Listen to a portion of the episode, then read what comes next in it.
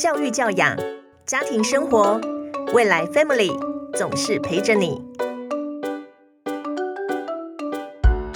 Hello，大家好，欢迎收听未来 Family Podcast，我是主持人德林。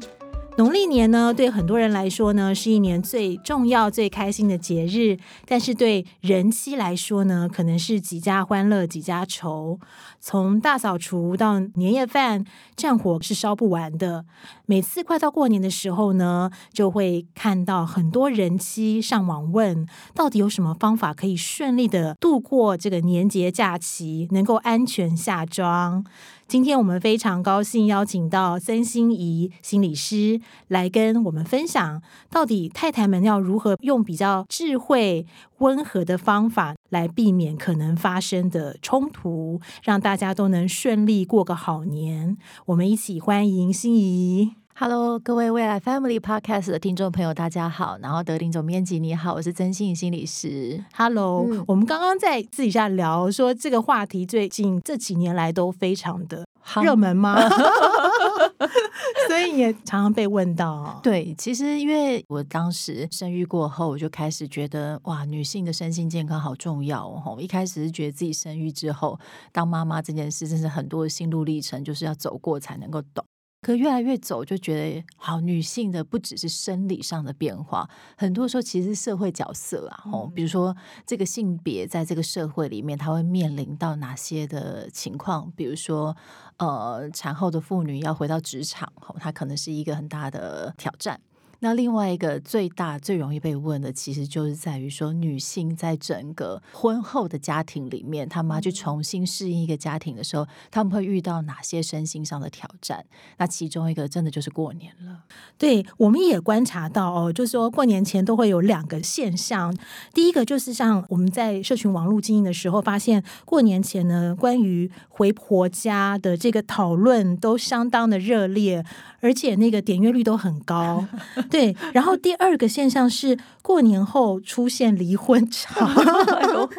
是就是我想跟那个家人的相处有很大的关系哦。我我昨天呃我自己的 podcast 录完，然后刚好那个来宾有给我一个那个统计的数字，我现在印象还很深刻，就是离婚的伴侣有五点一万对。好，然后这五点一万对里面，大概中位数就是他们离婚的大概平均是八年。嗯好，就是八数，对，嗯八年就离婚了这样子。那其中他就会开始统计说，这八年内还有分五年的跟三年的吼。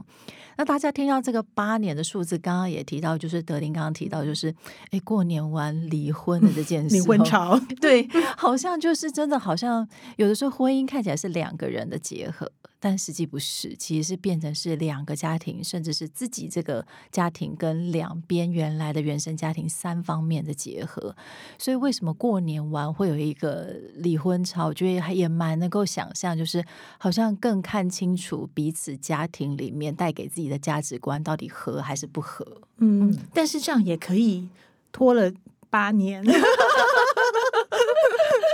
对，我觉得一定还有很多部分跟孩子有关。那一旦跟孩子有关的时候，其实真的就是一个更难解的议题了。嗯，所以你在这几年，就是说来找你咨商的方面，是不是有相当多这样的问题呢？真的就是从女性，好，接下来就会走到说女性的婚姻之后的问题，其实很多时候就不脱离伴侣之间怎么沟通。所以我的治疗所叫伴侣心理治疗所。那虽然“旅”是旅行的“旅”这样，但它的意涵的在于说，我们也想要陪伴每一对伴侣去走过他们相知、相惜、相处，甚至相杀，到底要怎么样恢复相爱相杀，，对，然后当然过年我们回到主题上，过年其实是一个大家很欢乐团聚的时期，这样子。可是好像不要说是婚后的人哦，就连单身的人，其实我们在过年前当然不想，我们不想要心理智商是一个大月，这样真的过年前是心理智商的大月，很多人会带着这种原生家庭的伤来到，就是哎过年我。我一点都不开心啊！吼，有的人是不想要回到原生家庭，可觉得原来真的就是媳妇，吼，媳妇就是光想到我要，比如说孩子刚出生好了，我要大包小包温奶器、洗奶瓶、尿布，我全部都要带到车子上，很怕漏掉什么东西，就会让很多媳妇就觉得说，哎，为什么跟婚前这么的不一样？吼，婚前我在家就是对啊，结了个婚，对啊，我就在家里面当个小姐，然后开开心心吃。年夜饭怎么婚后我变成大包小包，要注意到全家人的人妻或是人母？那光这样的变化里面，其实真的就需要很多的时间跟方法来帮助自己调试。嗯，那他们有没有就是提到说你碰到的问题大概是哪一些呢？大概我自己分的几种，第一个就是这种忙碌，这个忙碌包含角色的变换。哦，原来是一个在家里面可能哎大家一起开开心心的女儿，养尊处优的女 儿。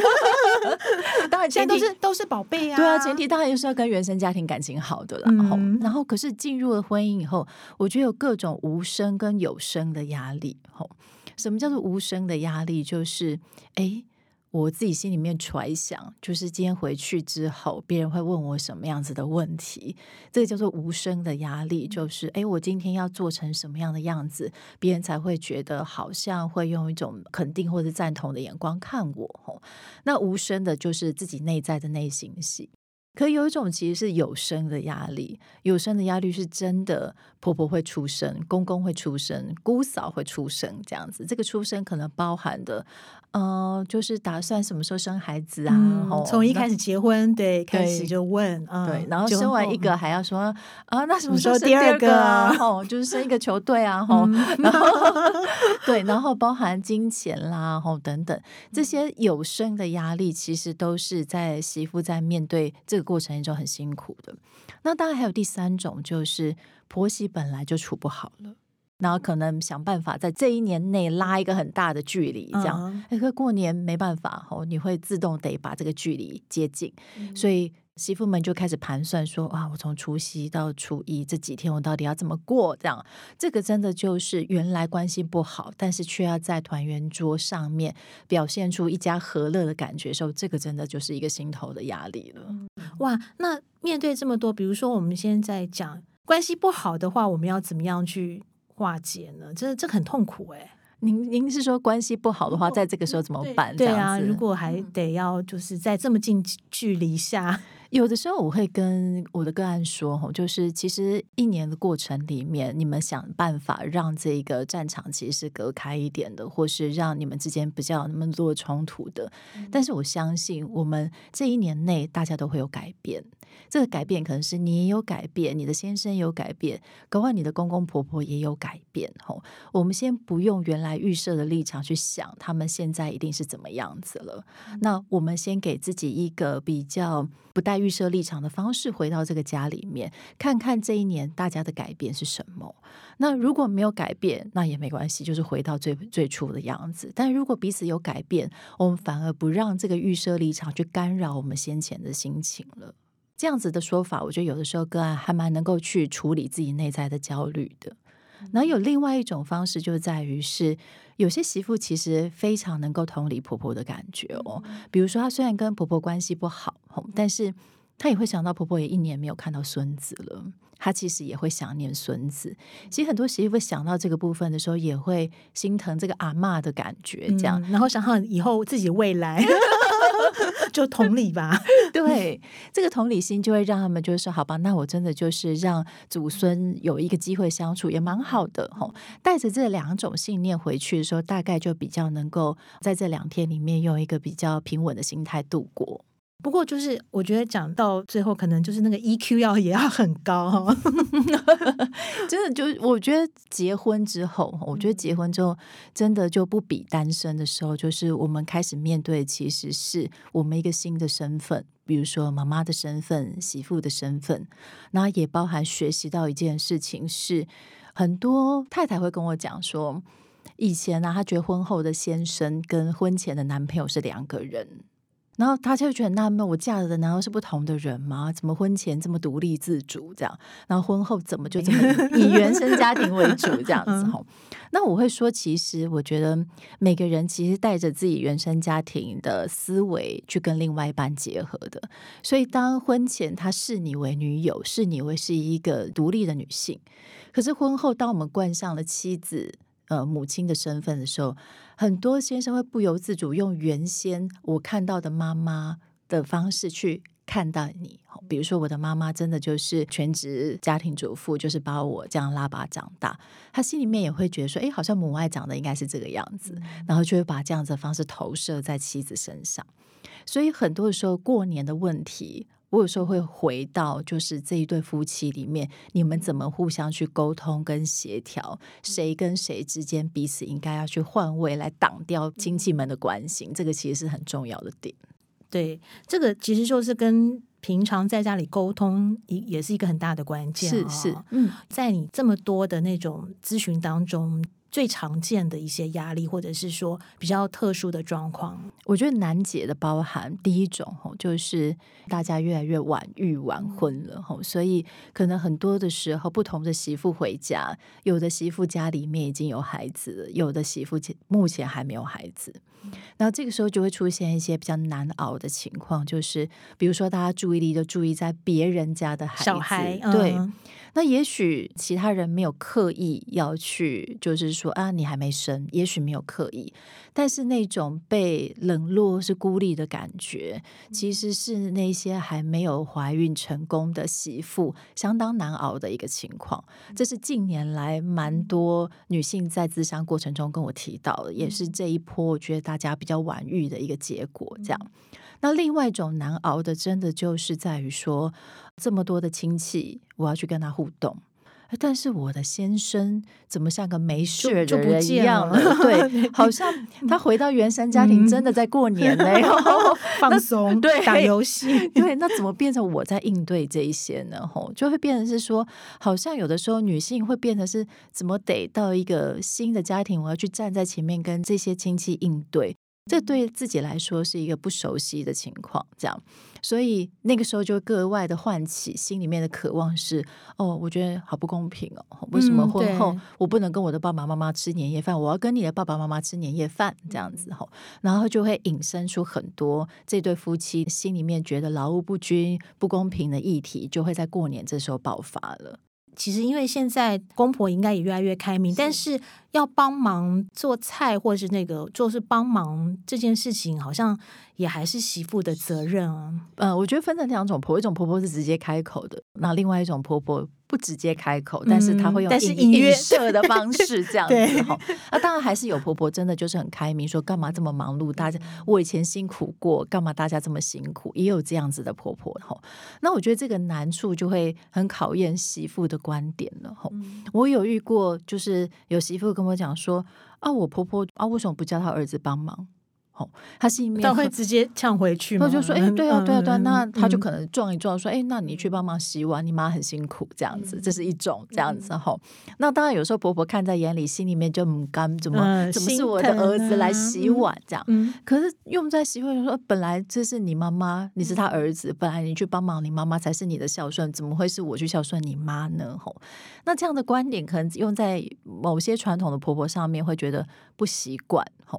包含就是，诶，他以前是媳妇的时候要做这么多家事，哦，现在的媳妇都比较好命啊，吼，就是睡到饱这样子，嘿，所以就会产生这种婆婆心里面会觉得，嗯，可能用一种有意无意的方式在表达她觉得不公平的心情，这样子。这个刚刚讲到几点，其实我们有收集一些读者的问题嘛，就是那个在过年前常发生的。那如果遇到这种婆婆的话，要怎么？嗯，我觉得反应好像也没有用啊。我我觉得有一个点在于是说，当婆婆讲出说：“哎，想当年我当媳妇的时候，煮十个人的晚餐这样子啊，现在媳妇不一样啦，后都比较好命 这样子哦。”那我我觉得这个重点在于是，其实婆婆也需要被理解。我觉得因为婆婆在面对这些世代交替的时候，她真心辛苦啊，对，对她真的辛苦这样。但我觉得媳妇们需要去理解，就是婆婆的苦不是我们造成的。不能因为婆婆期待用这个方式好像弥补，让她心里面比较公平一点，我们就好像必须要买单婆婆的期待。可是我们心里面是理解婆婆是辛苦的，这样，所以我们重要就是我们心里面需要有一个界限，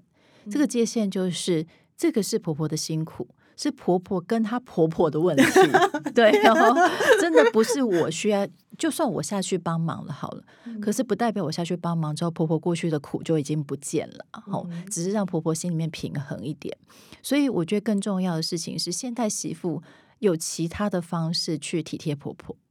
包含是我们可能可以送。漂亮的礼物啊，吼，像我有一些呃，曾经有个人就跟我讲，就是说婆婆很辛苦，所以她过年的时候都送那种美妆品给婆婆，这样就跟婆婆讲说，哎，你不要煮啦，那么累，然后你擦护手霜、擦口红，你打扮漂漂亮亮一点，这样。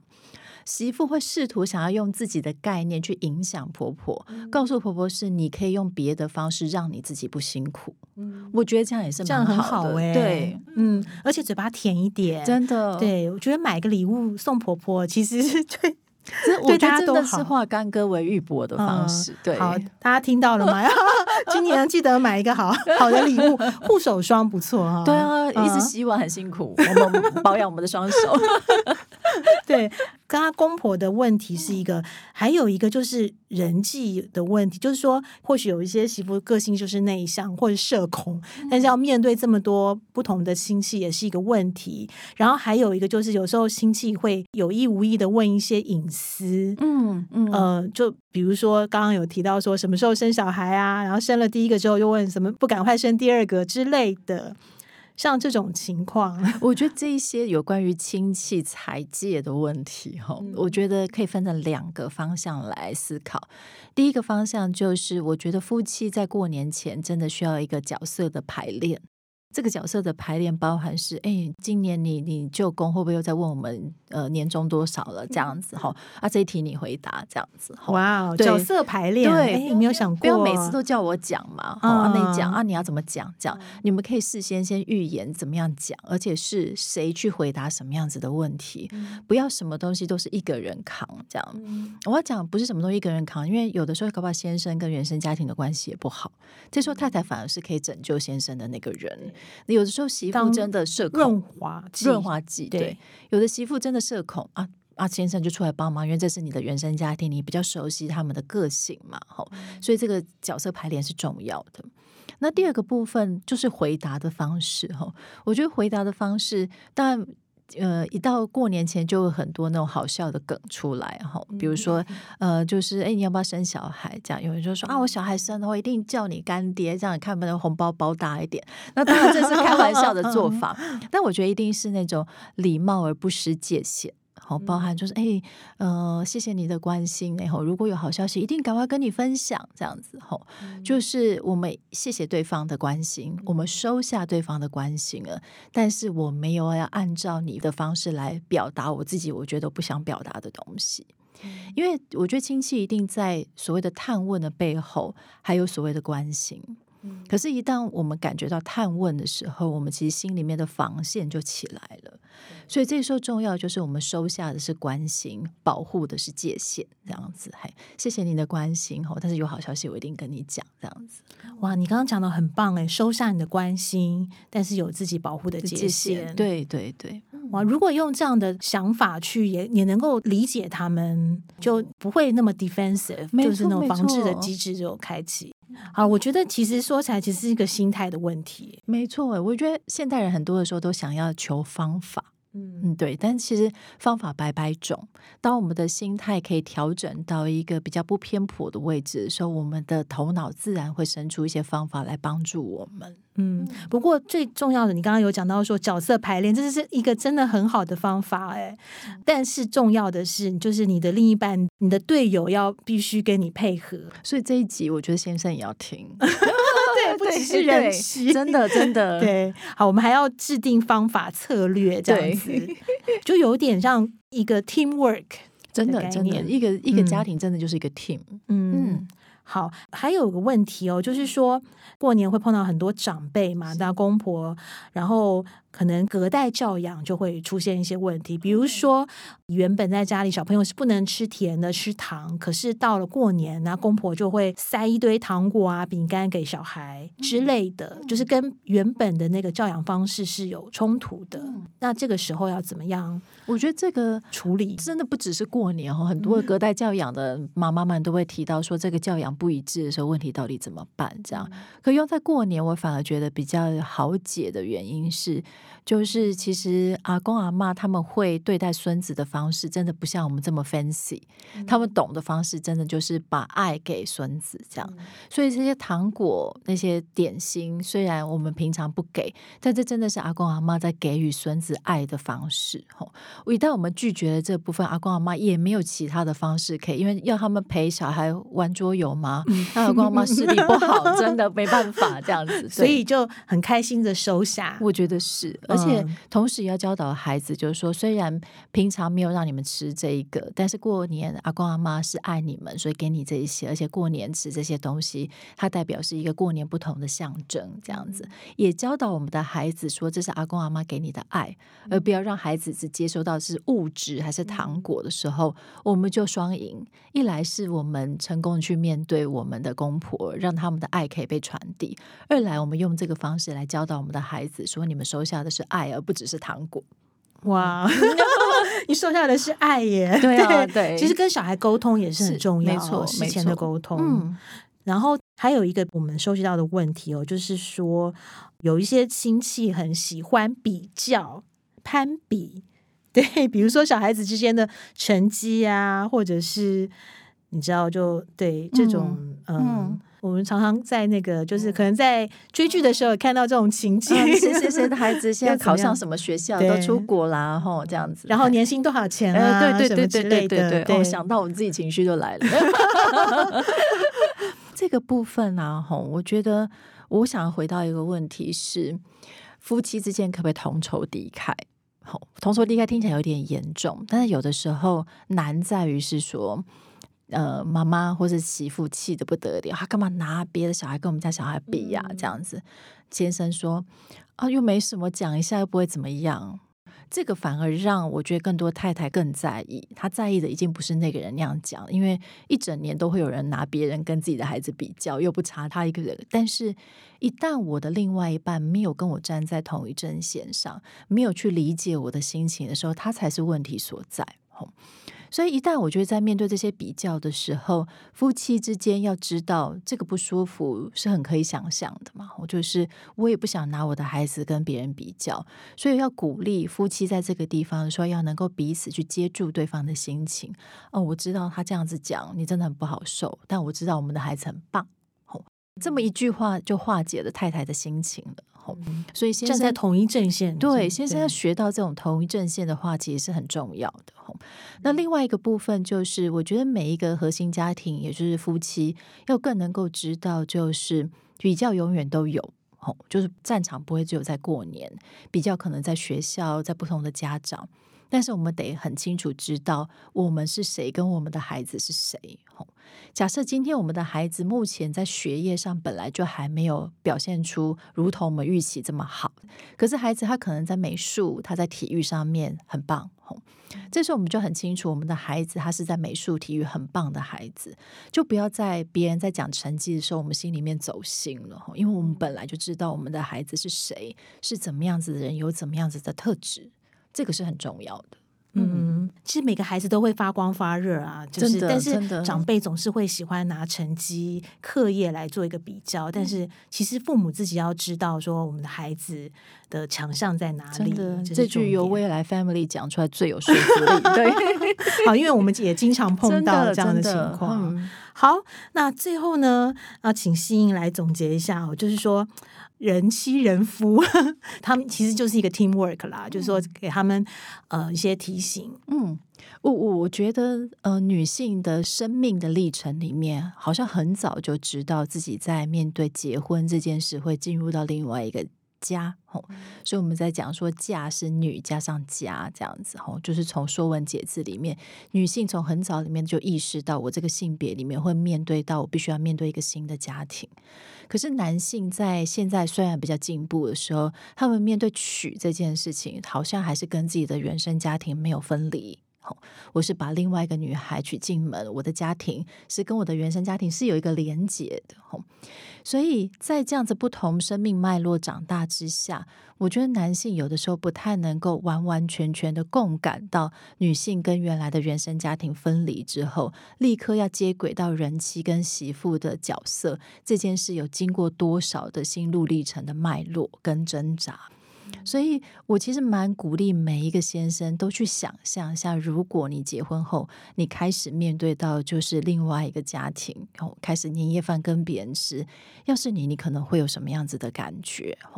更能够用共感的方式去理解你的另外一半，他在婚后之后，他经历到的改变，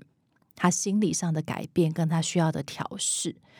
用这样的方式去理解你的另外一半的时候，其实不止用在过年，它会用在很多的地方，包含准备怀孕，包含是接下来可能在教养的历程，其实都需要这一块，就是两个人共感对方到底经历了哪些心理上面的调整跟改变，是最最最最最重要的。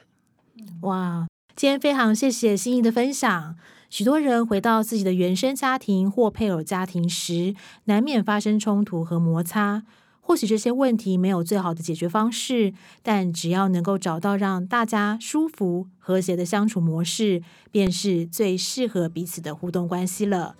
非常谢谢心仪，谢谢大家，也谢谢大家的收听。别忘了订阅未来 Family Podcast。预祝大家新年快乐，新年快乐，拜拜，拜拜。